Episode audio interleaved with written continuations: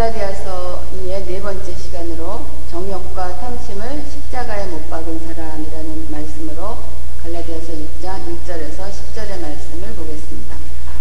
어, 오늘 갈라디아서 2의 네 번째로 어, 갈라디아서 공부는 마치겠습니다. 이 갈라디아서는 어, 복음의 본질은 하나님의 은혜와 사랑이다.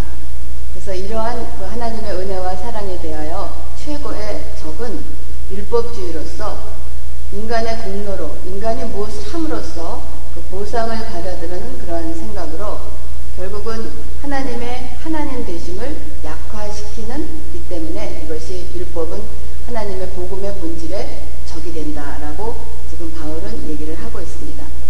그러므로 바울은 갈라디아 교인들에게 그리스도의 은혜로 받은 하나님의 복음 외에 다른 복음을 전하면 저주를 받을 것이라고 강력하게 경고를 하고 있습니다.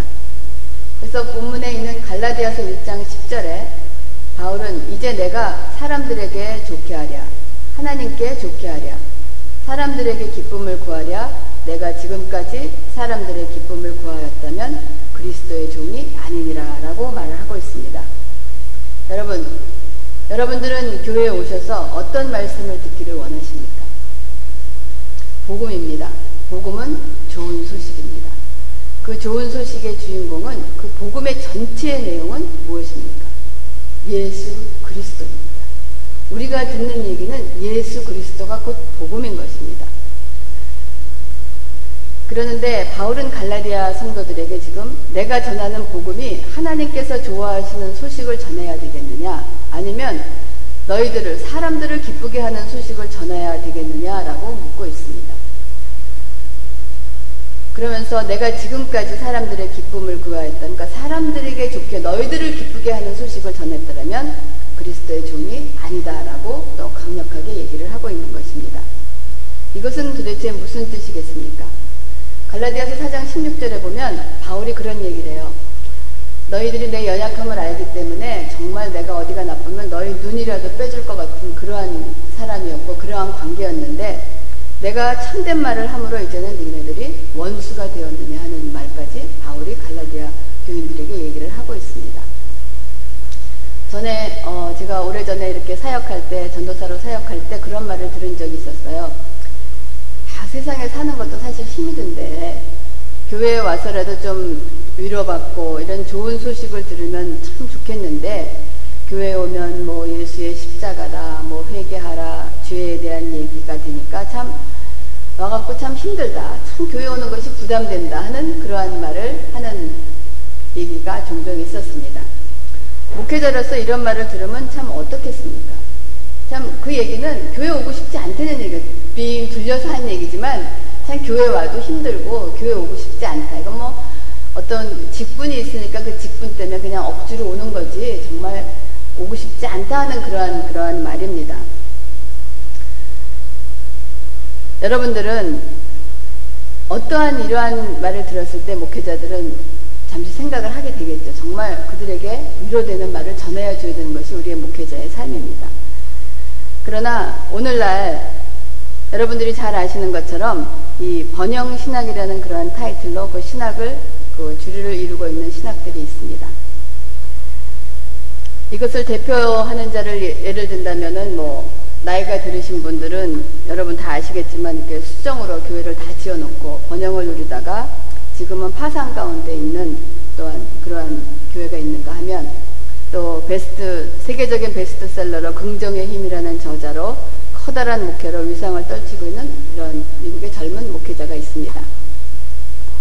이들이 내세우는 이 신학의 내용은 하나님의 백성이 하나님에 대한 적극적인 신앙을 가지고 순종하면 영적으로 뿐만 아니라 물질적으로 부와 건강으로 항상 축복하신다는 것을 강조하는 내용입니다.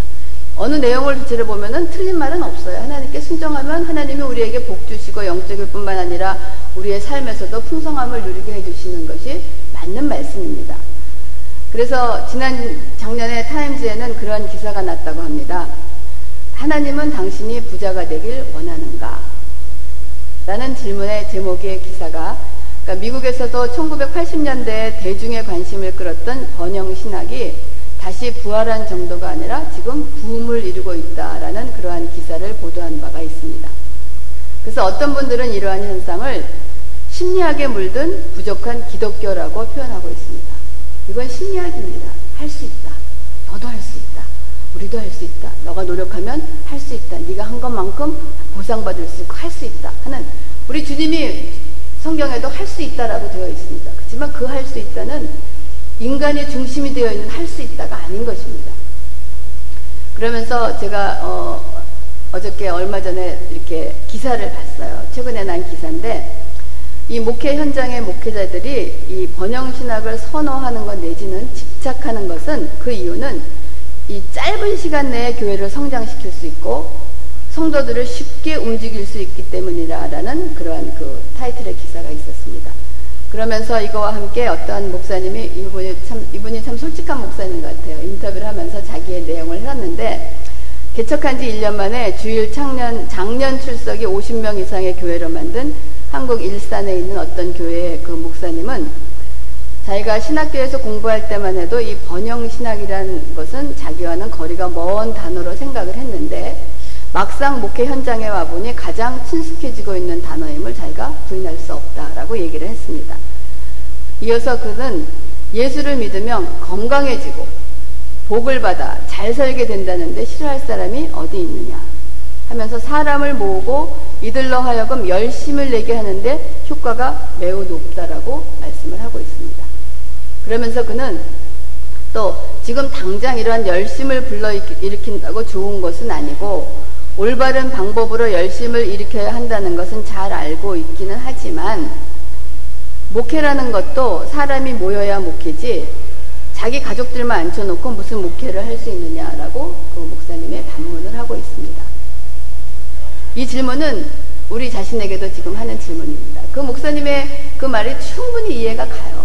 충분히 이해가 가는 그러한 말씀입니다. 그렇기 때문에 바울이 내가 하나님을 기쁘게 하랴 사람을 기쁘게 하려는 그러한 것을 놓고 고민을 하고 있는 것 아니겠습니까? 그러나 이 교회 안에 사람의 수는, 수는 많아질지 몰라도 이 번영신학이라고 하는 것은 이 하나님을 우리의 삶의 수단의 방법으로 바꿔버리기 때문에 성경에 가르쳐주고 있는 하나님의 본질에서 너무나 멀리 떨어져 있다는 것을 우리가 관가에서는 안 될 줄 믿습니다. 그렇기 때문에 이것이 지금 바울이 지금 갈라디아 교인들에게 말하는 다른 복음이 아니겠습니까? 바, 바울은 다른 복음을 전하는 자는 저주를 받을 것이라고 경고를 하고 있으며 그리스도의 종으로 사람을 기쁘게 하는 것이 아니라 하나님이 기뻐하시는 소식을 전해야 된다고 말하고 있습니다. 저도 목회자의 한 사람으로서 솔직히 당장의 목회 현실도 굉장히 중요합니다. 그러나 하나님의 부르심과 위탁받은 영혼에 대한 하나님이 책임을 물으심을 우리가 먼저 심각하게 생각해야 되지 않을까 하는 그런 생각을 합니다. 이거는 목회자뿐만이 아니고 하나님을 믿는 우리의 성도들에게도 당면돼야 되는 질문입니다. 왜냐하면 교인들이 이거를 교인 성도들이 쉽게 얘기하면 컨슈머 소비자의 선호도인 거예요. 소비자가 무엇을 원하는가? 이건 비즈니스를 비교한다면 소비자가 원하는 것을 만들어서 팔면 비즈니스가 성공을 하는 거예요. 이것이 교회에 들어온 거나 마찬가지예요. 그러니까 교회를 어떤 목사님은 그런 얘기 하시더라고요. 교회에 무슨 운영위원회가 필요하냐. 교회를 무슨 운영을 하느냐. 이게 세상에 어떠한 그 이 경영 방침이 들어온 거예요. 그러면서 이 교회 안에서 성도가 원하는 그 내용이 무엇인가. 걸 알아서 그들이 원하는 내용을 방대상에서 선포함으로써 누이 좋고 매부 좋고 하는 그러한 목회가 되는 것입니다. 하지만 소비자 성도들도 정말 그리스도가 무엇인지 모르기 때문에 기독교가 무엇인지 모르기 때문에 자기가 원하고 있는 것이 잘못된 것을 모르고 그것을 원하고 그것이 좋은 소리인 줄 알고 은혜 받았다라고 얘기를 하고 정말 그러한 풍성한 마음으로 돌아가는 것이 그 성도들에게도 큰 책임이 있다는 거 우리가 깨달아야 됩니다. 그러면 이 천국을 소유하는 자들의 이 땅에서의 삶은 사실은 고달픕니다. 그러나 이러한 어려운 가운데서도 그리스도인들은 영원한 소망과 승리의 소망이 있는 줄 믿습니다. 그래서 제가 다음에는 이 갈라디아서를 마치고 그리스도인들이 이 땅을 살아가면서 어려운 가운데서도 그 소망이 넘치는 우리가 어떠한 소망과 위로로 이 땅을 살아가야 할 것을 하는 것을 나타내 주신 것이 요한계시록의 1장과 3장까지 나오는 일곱 교회에 대한 예수님의 말씀이 있습니다. 그래서 제가 일곱 교회에 대한 것을 여러분과 함께 다루고자 합니다. 그 일곱 교회는 그냥 그 시대적으로 준 것이 아니고 지금 우리의 상태에서 주시는 말씀인 거예요. 그렇게 어려움을 겪은 가운데서도 주님을 향한 우리의 승리를 보여주는 것이 바로 그 일곱 교회에 대한 그 편지입니다. 그래서 또한 이 땅에서의 그리스도인의 삶을 잘 나타내고 있는 부분이 우리가 잘 알고 있는 또 마태복음 5장인 거예요. 이 마태복음 5장을 웬만한 사람은 다 외우고 있고 뭐 찬양으로도 부르고 있고 이것이 복이라고 생각을 하고 이건 그리스도인뿐만이 아니고 그리스도인이 아닌 사람들도 이것을 이제 줄줄 외우면서 이것을 좋아하고 있습니다. 근데 이 팔복은 복에 대한 것이지만은 이 팔복의 내용은 우리에게 도덕과 윤리적인 삶의 방식을 얘기해 주는 것이 절대적으로 아닌 것입니다. 하나님의 복을 받은 자들의 이 땅에서의 삶을 나타낸 것은 첫 번째가 심령이 가난한 자라고 그랬어요. 심령이 가난한 건 뭡니까? 심령이 가난한 건 한마디로 얘기하면 하나님, 난 정말 하나님 없이는 이제 살 수가 없군요. 두손 두는 것이 하나님 앞에 심령이 가난한 거예요. 이 작은 거래도 어떤 거냐면 저가 이렇게 설교를 하지만은 매번 설교마다 제가 흡족하진 않습니다. 어떨 때는 설교를 준비하면서 아 이거는 정말 할 말도 많고 이거는 자신 있을 것 같아. 이건 정말 좋은 것 같아. 해갖고 그런 부분이 있어요. 그래갖고 올라왔을 때는 어떨 때는 집에 내려가 집에 가면은 되게 제 기분이 찜찜하고 아주 기분이 언짢을 때가 있어요. 누가 얘기는 하지 않지만은 아, 너무 속상하고 창피하고 정말 그 시간을 되돌려버린 어떤 그러한 때가 있어요. 이게 뭐냐면 내 자신, 내가 좀 내가 뭔가 할 수 있다라고 했을 때, 아, 이거는 정말 내가 자신 있는 부분이고, 정말 좋은 부분이고, 이거는 정말 은혜를 끼칠 수 있을 것 같아 해갖고 나온 부분은 대부분 집에 돌아가면 아주 찜찜하고 기분 나쁘고 아주 창피하고 그렇습니다. 근데 어느 날, 어떤 때는 준비는 했지만은 하나님 이거 도대체 나도 무슨 말인지 잘 모를 때가 있어요. 하나님 이거 어떻게 하면 좋아. 정말 오늘은 하나님 이거 붙잡아 주시지 않으면 정말 이거 죽을 쓰겠네요. 했을 때 묘하게 하나님이 붙잡아 주시면서 그 이렇게 하나님이 인도하시는 그런 것을 그 이 설교를 통해서 매번 그런 걸 느낍니다. 그러니까 내가 가난해지면 하나님을 붙잡을 수밖에 없는 거예요. 내 마음이 풍요롭고 내가 뭔가 할 수 있으면은 하나님 그냥 앉아 계세요. 제가 다 할게요 하는 하나님이 2인자 자리에 밖에 앉아질 수 있는 삶이 우리 삶인 거예요. 그러니까 심령이 가난한 자는 그냥 하나님을 부지하고 어찌를 보니까 하나님을 만나는 것이 결국은 천국인 거예요. 그러니까 이 땅의 삶은 하나 심령이 가난한 거예요. 또 애통한 자는 복이 있다 위로를 받을 것이라고. 많은 사람들이 교회 와서 위로를 받고 싶다고 합니다. 근데 애통하라고 그러시는 거예요. 애통할 때 위로를 받는다고 그러는 거예요. 그 애통은 그냥 내 삶의 한탄이 돼서 하는 애통이 아닌 거예요. 또한 온유한 자는 복이 있나니 땅을 기업으로 받는다. 온유하고 성품이 좋으면 땅 부자 된다는 얘기 아닌 거예요. 우리가 지난 시간에 거룩한 분노를 통해서 온유라는 뜻을 알았어요. 온유라는 것은 하나님이 하라 하면 하고 하지 말라 하면 하는 그 하나님의 성품을 나타내는 그러한 온유를 가진 자가 복이 있다라. 또 의에 줄이고 목마른 자, 또 긍휼히 여기는 자, 마음이 청결한 자. 이 마음이 청결한 자는 마음이 깨끗한 것보다 깨끗하다는 뜻이 아니고 순, 순결, 퓨어, 순결하다는 거예요. 그러니까 마음에 아무것도 안 섞여 있다는 거예요. 그러니까 세상 거하고 섞여 있지 않고 온전히 하나님 하나로 되어 있는 순수함을 가진 자가 복이 있다고 얘기를 합니다. 또한 화평케 하는 자. 이 화평케 하는 것은 너도 좋고 나도 좋아서 그냥 모든 종교가 하나의 손에 손을 잡고 한 고지를 향해서 가서 평화, 이 평화가 아닌 거예요. 근데 사람들은 그게 평화, 화평한 줄 알고 그것으로 나가, 아닌 거예요. 화평은 뭐냐? 오직 예수 그리스도께서 십자가로 그 담을 허무시고 하나님을 화평케 하는 십자가밖에 없다 그러는 것이 화평인 거예요. 그러한 삶을 살고 의에 줄이고 의를 위하여 박해를 받 이것이 우리가 이 땅에서 살아갈 때 그리스도인들이 살아가는 삶이니 이 팔복 가운데서 하나도 눈에 보이면서 세상적으로 평탄하고 좋은 삶이 어디 있습니까? 근데 하나님은 이것이 우리에게 복이라라고 우리가 너희들이 살아가야 되는 방법이라고 말씀해 주시는 거랍니다. 이것처럼 바울은 로마서에서도 마찬가지지만 초두에 하나님의 복음이라는 말로 인사를 합니다. 그러니까 다른 복음이 있다는 거예요. 그러니까 하나님의 복음은 사람이 의롭게 되는 것은 율법의 행위로 되는 것이 아니라 오직 예수 그리스도의 믿음으로 의롭다함을 얻는 것이라고 계속 바울은 강조를 하고 있는 것입니다. 그래서 이렇게 믿음으로 의롭다함을 얻은 그리스도인들은 우리가 지난 시간에 받은 것처럼 진리를 알지니 진리가 너를 자유케 하리라는 예수님의 말씀대로 그리스도 안에서 자유를 누리는 삶을 사는 것입니다.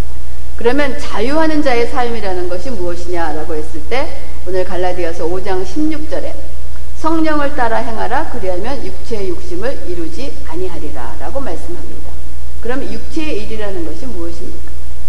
뭐 여러 가지로 표현될 수 있지만 간단히 얘기하면 육체의 일이라는 것은 자기가 주인이 돼서 자신의 삶을 통치하는 것을 말합니다. 그러니까 인간이 주인이 돼서 자유롭게 사는 거예요. 내 뜻대로 내가 하고 싶은 대로 나의 만족을 위해서 사는 것이 육체의 일입니다. 그래서 지난 시간에 우리가 말씀드린 것처럼 내가 주인이 돼서 내가 마음대로 살아가 내가 내 자유를 누렸던 삶의 결과는 결국은 타락과 멸망의 길로 연결되는 것을 우리가 다루었습니다.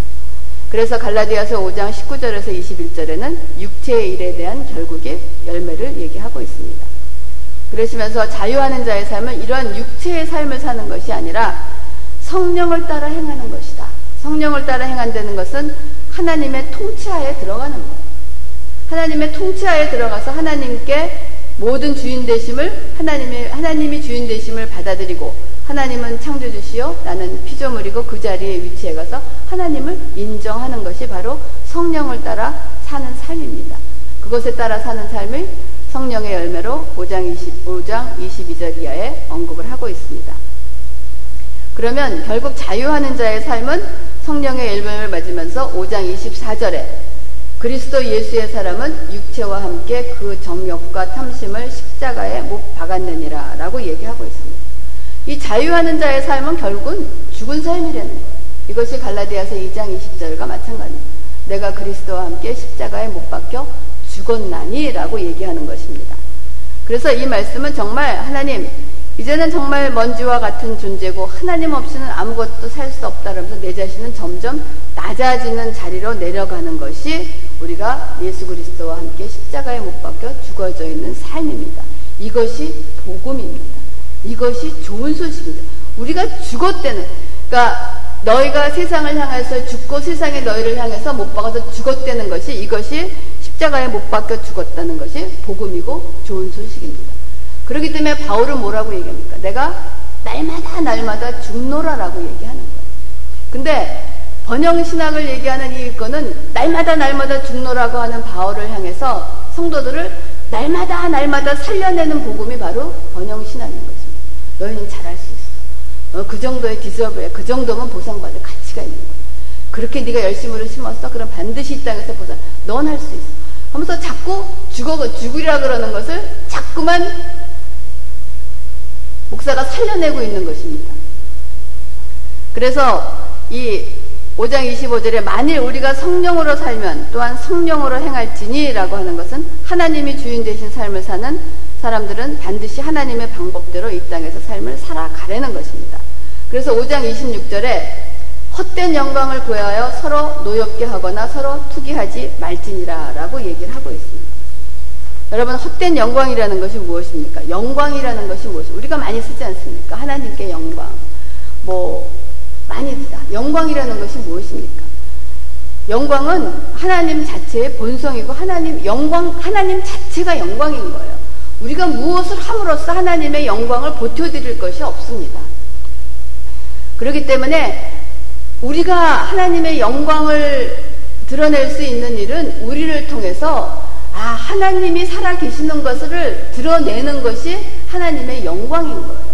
하나님 자체로서는 하나님의 영광으로서 충분하십니다.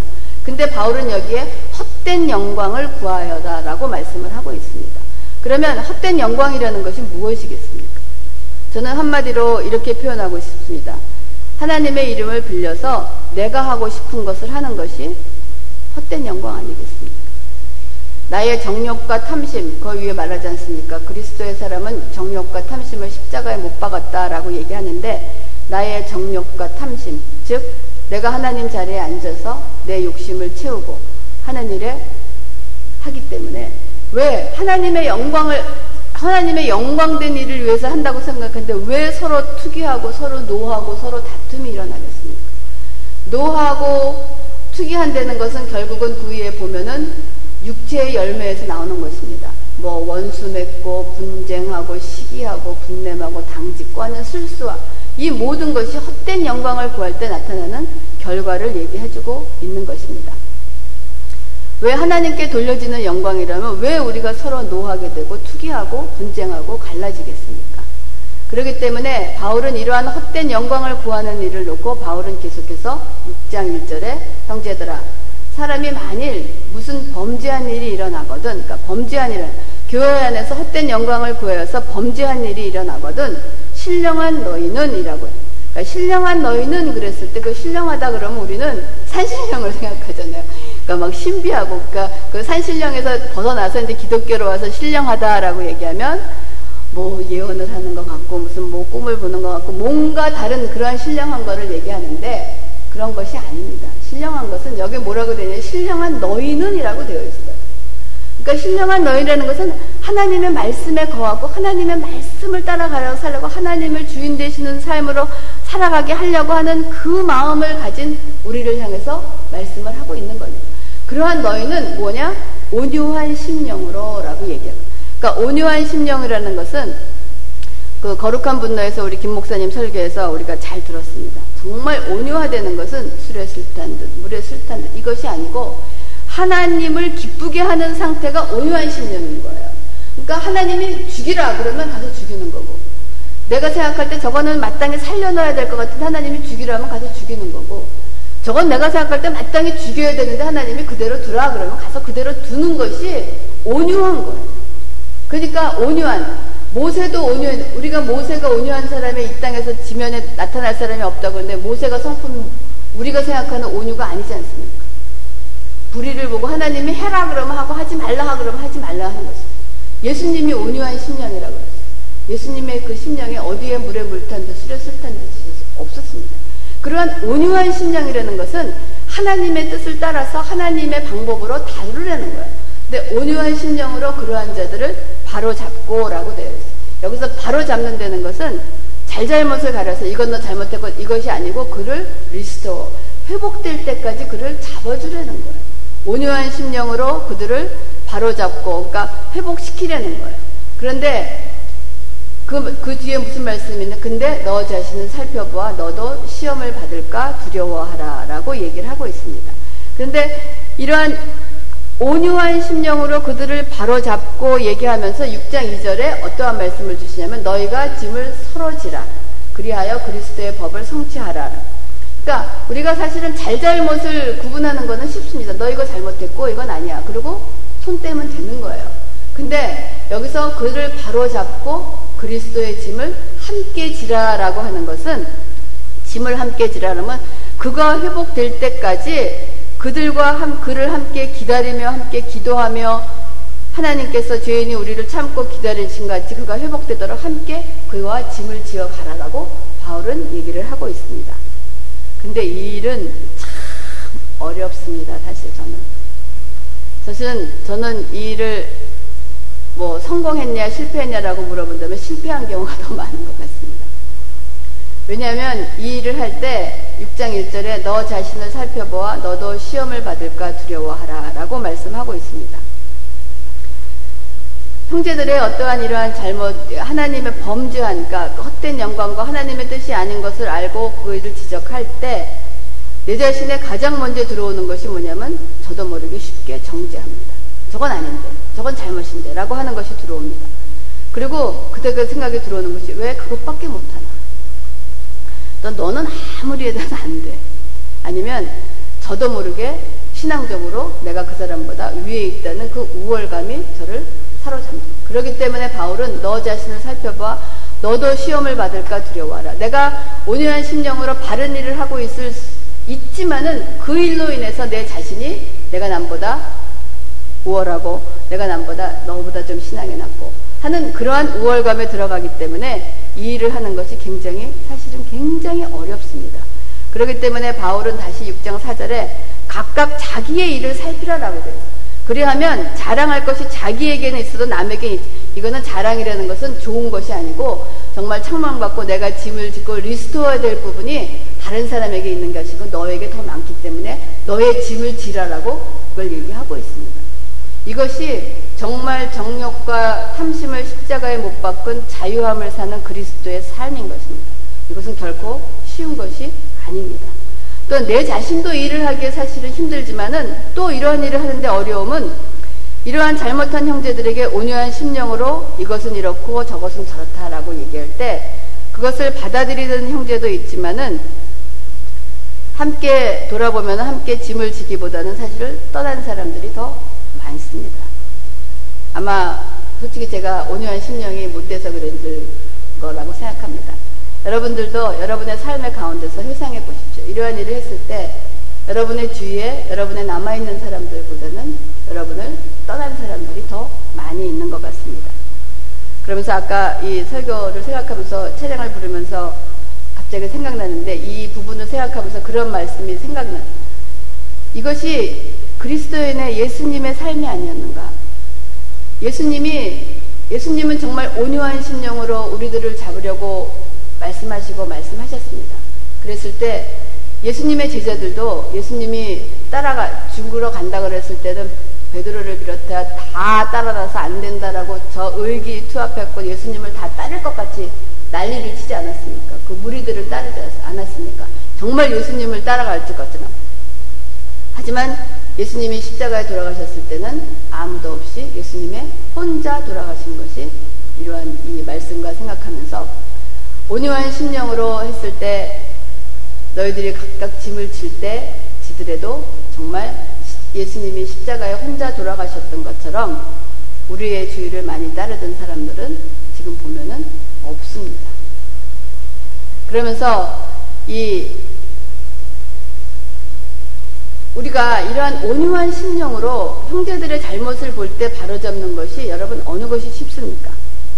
사실 온유한 심령으로 이렇게 얘기하는 것은 굉장히 어렵습니다. 근데 어렵기 때문에 많은 사람들이 그런 제 경우도 저는 우리 남편과 좀 비교하면 저는 남편보다 조금 더 비겁해요. 이런 일을 더 잘 못해요. 우리 남편이 훨씬 더 잘합니다. 하지만 사람들은 이러한 어떠한 정말 내가 바른 말을 해야 되고 저 사람을 고쳐야 되고 얘기한다는 것이 정말 힘들고 어렵습니다. 그랬을 때 이 그리스도인들이 제 자신도 포함해서 excuse 하는 것이 무엇이냐? 사랑은 모든 허물을 덮는다고 했습니다. 그렇기 때문에 사랑으로 덮어야지 그냥 그래 네가 다음에 알아서 하겠지 하면서 넘어가는 경우가 사실 참 많아요. 그러면 겉으로 보기에는 나는 어떻게 사랑의 사람으로 보이고 용서하는 것 같이 보이고 또한 사람도 잃지 않고 모든 것이 평안해 보이는 경우도 사실은 있습니다. 그러나 정말 이것이 올바른 것일까? 다시 바울의 질문으로 돌아갑니다. 하나님을 기쁘게 하실 것입니다. 내가 사, 람들한테는 사랑의 사람으로 보이고 평안해 보이고 많은 사람을 잃은 것 같지 않지만 정말 하나님이 그것을 보시고 기뻐하실까 하는 것을 다시 바울의 질문으로 넘어갑니다. 하나님을 기쁘게 하실 것이냐 사람을 기쁘게 할 것이냐 이것은 저와 여러분에게 어느 것을 선택할지는 남기겠습니다. 앞으로 우리의 삶을 살면서도 이것을 선택해야 될 기회는 아직도 많이 있을 줄 압니다. 그러나 바울은 갈라디아서 6장 7절에 다시 이것에 대한 대답을 말씀하고 있습니다. 스스로 속이지 말라. 하나님은 업신여김을 당하지 아니하신다라고 얘기하고 있습니다. 받지 아니하시니 사람이 무엇으로 심든지 그대로 거두리라라고 얘기하고 있습니다. 하나님은 사람들은 속을 것 같지만은 하나님은 스스로 속이는 것을 하나님은 업신여김을 받으시 하나 그렇게 하는 것이 하나님을 업신여긴다는 거예요 지금요. 그러면서 무엇으로 사람이 무엇으로 심든지 그대로 거두리라 한다는 것은 이거는 어떤 인과, 인과응보 내가 이런 것을 말씀해 주는 것이 아닌 것입니다. 무엇으로 심든지 자기의 육체를 위하여 심는 자는 자기의 소원과 뜻과 생각으로 자기가 주인이 되어 심었던 것을 말하는 것입니다. 그래서 육체로부터 썩어질 것을 거두고 성령을 위하여 심는 자는 하나님의 뜻을 따라 하나님의 기뻐하심을 따라 심는 자는 성령으로 영생을 거둔다고 말씀을 하고 있는 것입니다. 그렇기 때문에 육체로 심는 자는 갈라디아서 5장 21절에도 육체의 일 하나님의 애를 하는 자는 하나님의 유업을 받지 못한다라고 바울은 분명하게 얘기를 하고 있는 것입니다. 그렇기 때문에 6장 6절에도 바울은 가르침을 받는 자는 말씀을 가르치는 자와 모든 좋은 것을 함께 하라라고 말을 하고 있습니다. 가르침을 받는 자는 그러니까 온유한 심령으로 대해서 그들을 리스트하고 옆에 갖추고 있는 사람은 그와 함께 하는 자들과 함께 좋은 것을 함께 하라라고 얘기하고 있습니다. 이것은 가르침을 받는 자는 가, 말씀을 가르치는 자는 반드시 목회자만을 가리키는 것이 아닙니다. 우리의 자신의 짐을 함께 주어주는 믿음의 식구들이 우리들에게 많이 있는 것입니다. 이것처럼 우리가 이 바울이 그리스도 안에서 자유를 얻는 그리스도인에게는 이렇게 사는 것이 자유를 누리는 것이 나라고 지금 말씀을 하고 있는 거예요. 그랬을 때 우리에게 진정한 소망과 기쁨이 무엇인가라고 했을 때 어, 우리가 지난주에 그, 그 유할아버지의 그, 그 평안을 위해서 기도했습니다. 많은 고통 어려움 없이 하나님의 부르심을 받기를.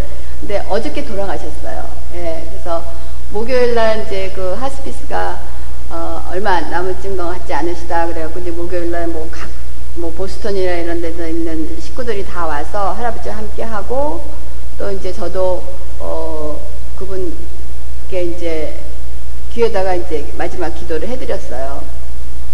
그래서 저는 목요일 날 밤이나 돌아가실 줄 알았는데 금요일 날 하루 반짝 하셨대요. 그래서 그분이 모든 식구들을 다 만나신 거예요. 손자고 자녀들을 다 만나시고 또 식사도 조금 하시고 그리고 어제 오후에 한 2시 반에 이제 부르심을 받고 가셨어요. 그래서 유가족이 아버지가 굉장히 편안하게 가셨대요.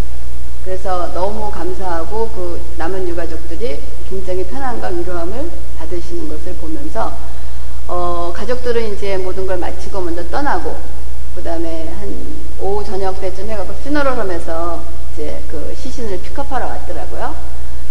그래서 이제 그거를 픽업을 해서 이렇게 나가는 것을 배웅을 하면서 사람은 인간이라는 것은 결국은 대단한 것 같지만은 그냥 휘장에 쌓여서 한 침대에 그냥 홀로 가는 기준이구나 하는 그 배웅 할아버지를 배웅하면서 그런 생각을 했습니다. 그래서 제가 그 장례 치료는 온 사람한테 제가 부탁했어요. He's my good friend. Would you take good take care 해달라고 했더니 그, 어, 네 친구냐고 그러더라고요. 그래서 85세에서 돌아가셨다 했더니 아, God bless 하면서 가더라고요. 그래서 그랬어요. 근데 저와 함께 일하는 그 CNA가 한국 사람인데 예수를 안 믿어요. 근데 그 이제 마지막 이렇게 씻겨드리면서 자기가 그랬다 그러다 할아버지 이렇게 눈을 씻겨드리면서 할아버지 나중에 천국 가서 봐요 라고 얘기를 했대요. 그래서 제가 그 수행했고 오 선생님은 지금 상태는 천국 못 가요.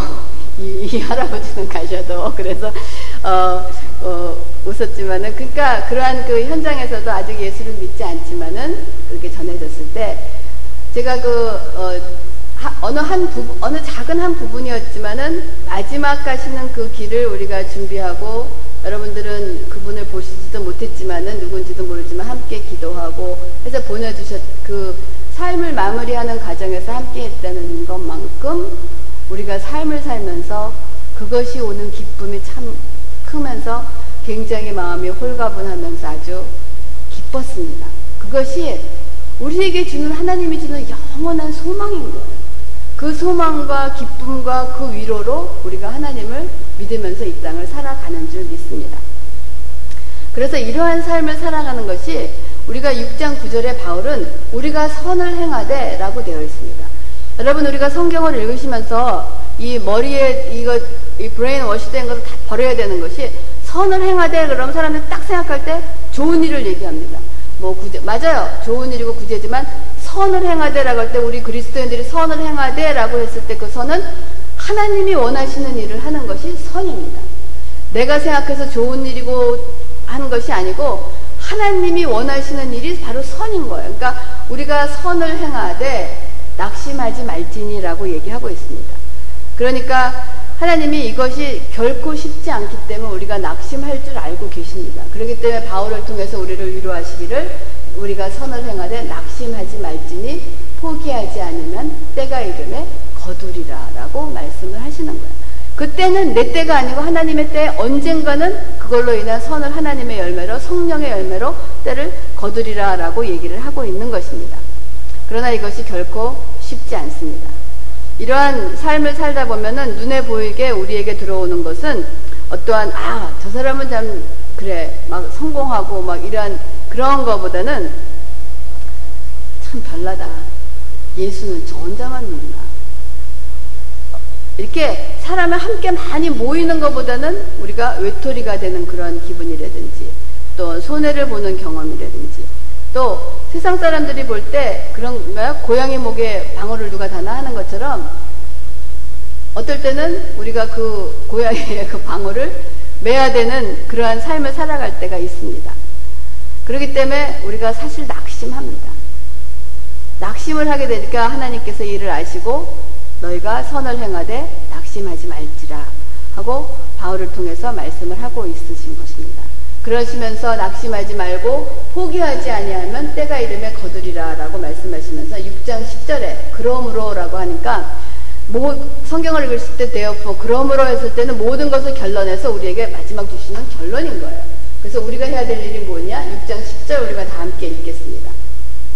그러므로 우리는 뒤에 있는 대로 모든 이에게 착한 일을 하되 더욱 믿음의 가정들에게 할지니라 라고 말씀하고 우리가 기회가 있는 대로 우리가 무슨 어떤 순간순간대로 모든 이에게 착한 일을 하되 이 착함도 그 선도 우리가 생각하는 자비와 국률 좋은 그것이 아니고 토 하나님이 우리를 지어 놓으시고 보기에 좋았더라 하는 하나님의 선을 얘기하는 것입니다. 하나님의 착한 일을 하는 거예요. 하나님이 원하시는 하나님의 뜻에 되어 있는 착한 일을 하되 더욱 믿음의 가정들에게 할지니라라고 바울은 갈라디아 교인들에게 부탁을 하고 있습니다. 이것은 갈라디아 교인에게 주는 것이 아니고 우리에게 하나님이 응원하시는 것입니다. 너희들이 낙심하지 마라. 포기하지 마라. 때가 되면 거두리라.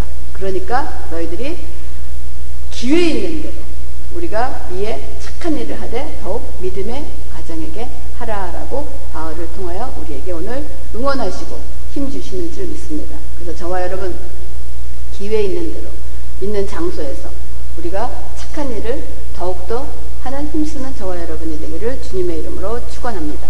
기도하겠습니다.